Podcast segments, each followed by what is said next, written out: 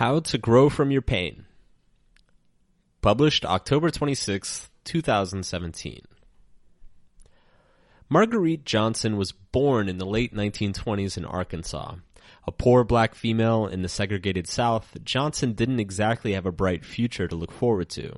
She endured the hardships that virtually all African Americans endured during and beyond segregation second class citizen status, economic and social exclusion, living in near constant fear of physical threats and terror, and so forth. As if that weren't enough, the particular events of Johnson's life wouldn't make it any easier on her either. At age seven, she was raped by her mother's boyfriend. She told only her brother about it. A few days later, her attacker was found dead. She was so traumatized by these events that she didn't speak a word out loud for another five and a half years. An outcast, both from the outside and from within herself, Johnson was seemingly bound to a hard, lonely life of struggle and isolation.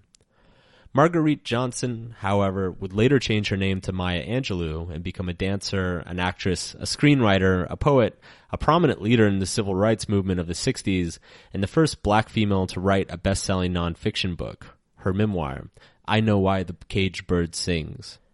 She won multiple awards across multiple fields and even gave a presidential inaugural speech in 1993. And what was perhaps most impressive is that at one point, Angelou admitted that she didn't become what she was despite her early trauma. She became what she was because of it. When she wrote, she said she wrote over her scars. Scars that only she could see and touch and feel. Let's be real. Trauma is not a good thing in life all things being equal, none of us should have to experience these horrible things. But all of us do at some point or another. That's just a fact of life. Most of us live through at least five or six traumatic events in our lifetime.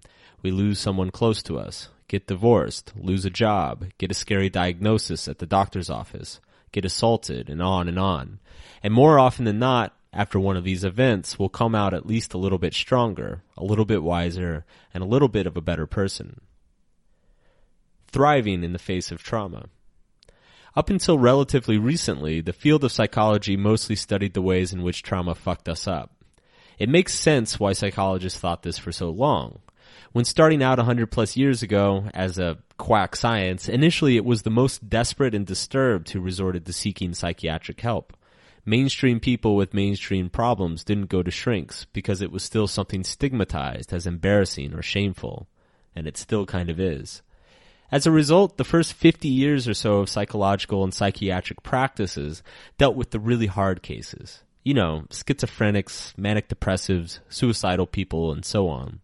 This created a sort of selection bias, since psychologists were only studying the most extreme mental health cases, and pretty much all these cases involved the pa- patient experiencing some terrible trauma at some point. Early psychologists came to the logical conclusion that trauma leads to mental health issues. But this, it turns out, is wrong. In fact, it's often the opposite. It wasn't until psychology and psychiatry became more mainstream that the field began to realize that trauma is incredibly common. In fact, trauma is actually a fact of life.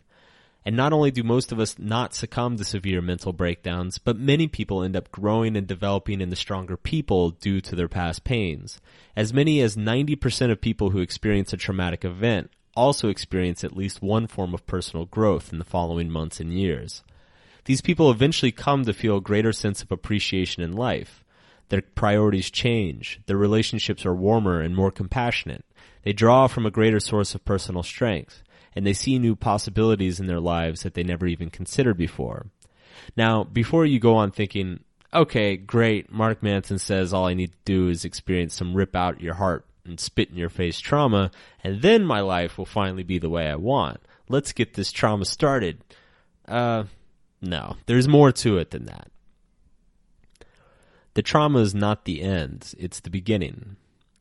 It, it turns out that trauma in our lives, in whatever form it takes, it isn't actually the thing that makes us stronger all those inspirational quotes with the cheesy sunsets about enduring adversity and what doesn't kill you makes you stronger, they all kind of mislead you into thinking that just enduring some sort of hardship is enough to steel yourself against future hardship.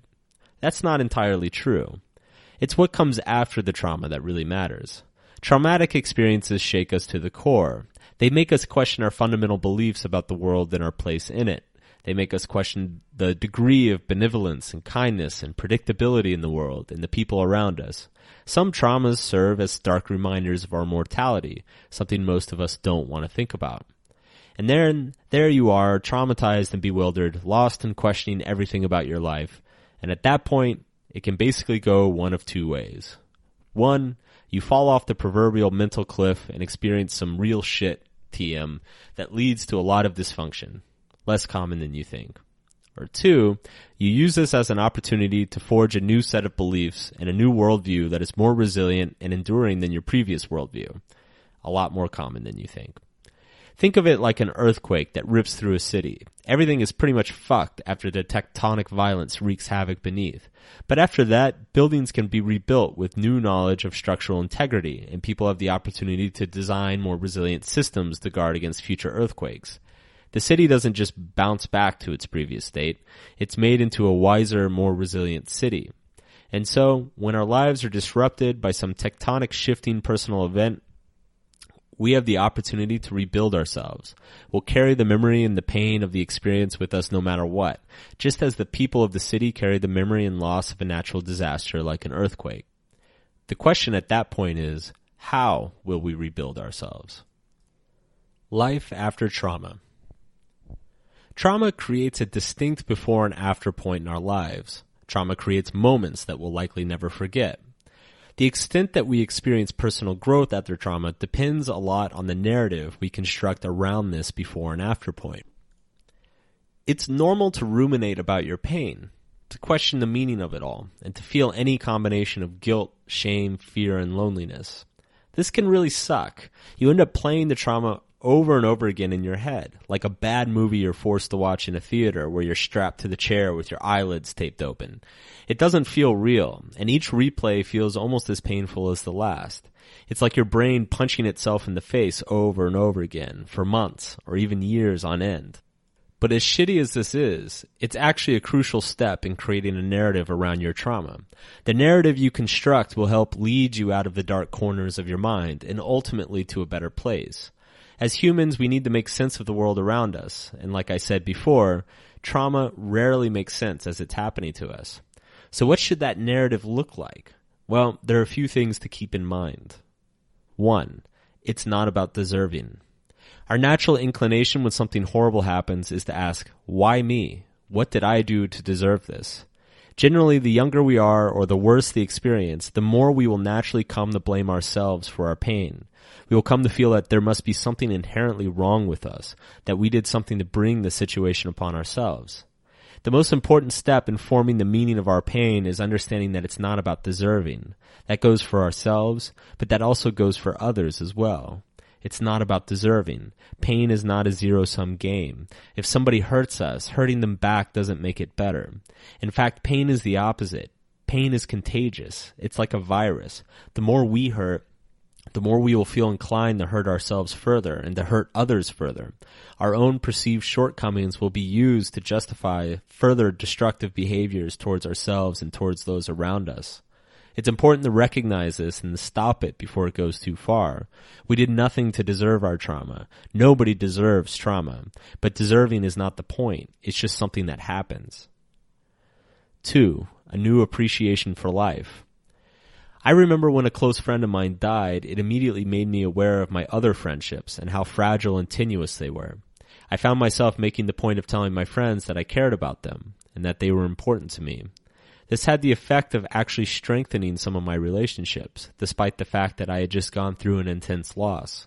Because trauma confronts us with the possibility of our own mortality, and with the possibility that most of what we thought was true about the world may not be, it has the interesting side effect of exposing what we've been taking for granted for most of our lives. It's extreme pain that has the uncanny ability to clarify what actually matters in our lives, and removes any inhibition or doubt as to whether we should take advantage of it or not. 3. Talk about it.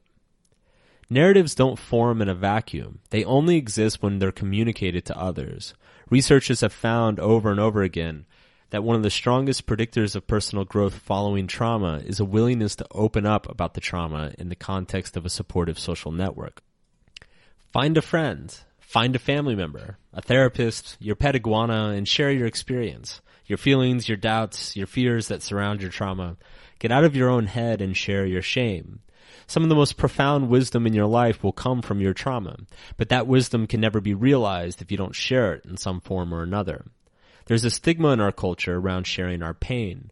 Unfortunately, disclosing that we're hurting runs up against a number of taboos, that we should be positive and pleasant, that our problems are just that, our problems, and that the self-reliance of people means that we all get what we deserve.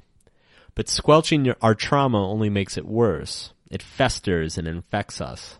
And this is perhaps the greatest lesson we get from Maya Angelou. Her ability to transmute her pain into a message of hope and empowerment is what led to her healing, not the other way around. It's sharing our own personal pain that allows us to move beyond it, because it's one thing to just sit and intellectualize our problems to ourselves. But once we share and mold that meaning out in the world around us, our pain becomes something outside of us. And because it's now outside of us, we are finally able to live without it.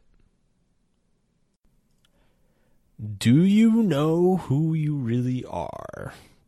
That sounds quite philosophical and cheesy, but it turns out that we're all actually pretty bad at knowing who we are, what we want, and what will make us happy. If you enjoyed this article that you just listened to, then you should check out my 22 page ebook where I get all into our crazy psychology and why we're so bad at understanding ourselves and what makes us happy. So to check it out, you can go to markmanson.net slash self dash knowledge. It's uh you just put in your email, I send the PDF. There's no spam, no bullshit, doesn't cost anything. Uh, it's just a way to get more cool content to you um, if you want to learn more. So go check it out, markmanson.net slash self dash knowledge.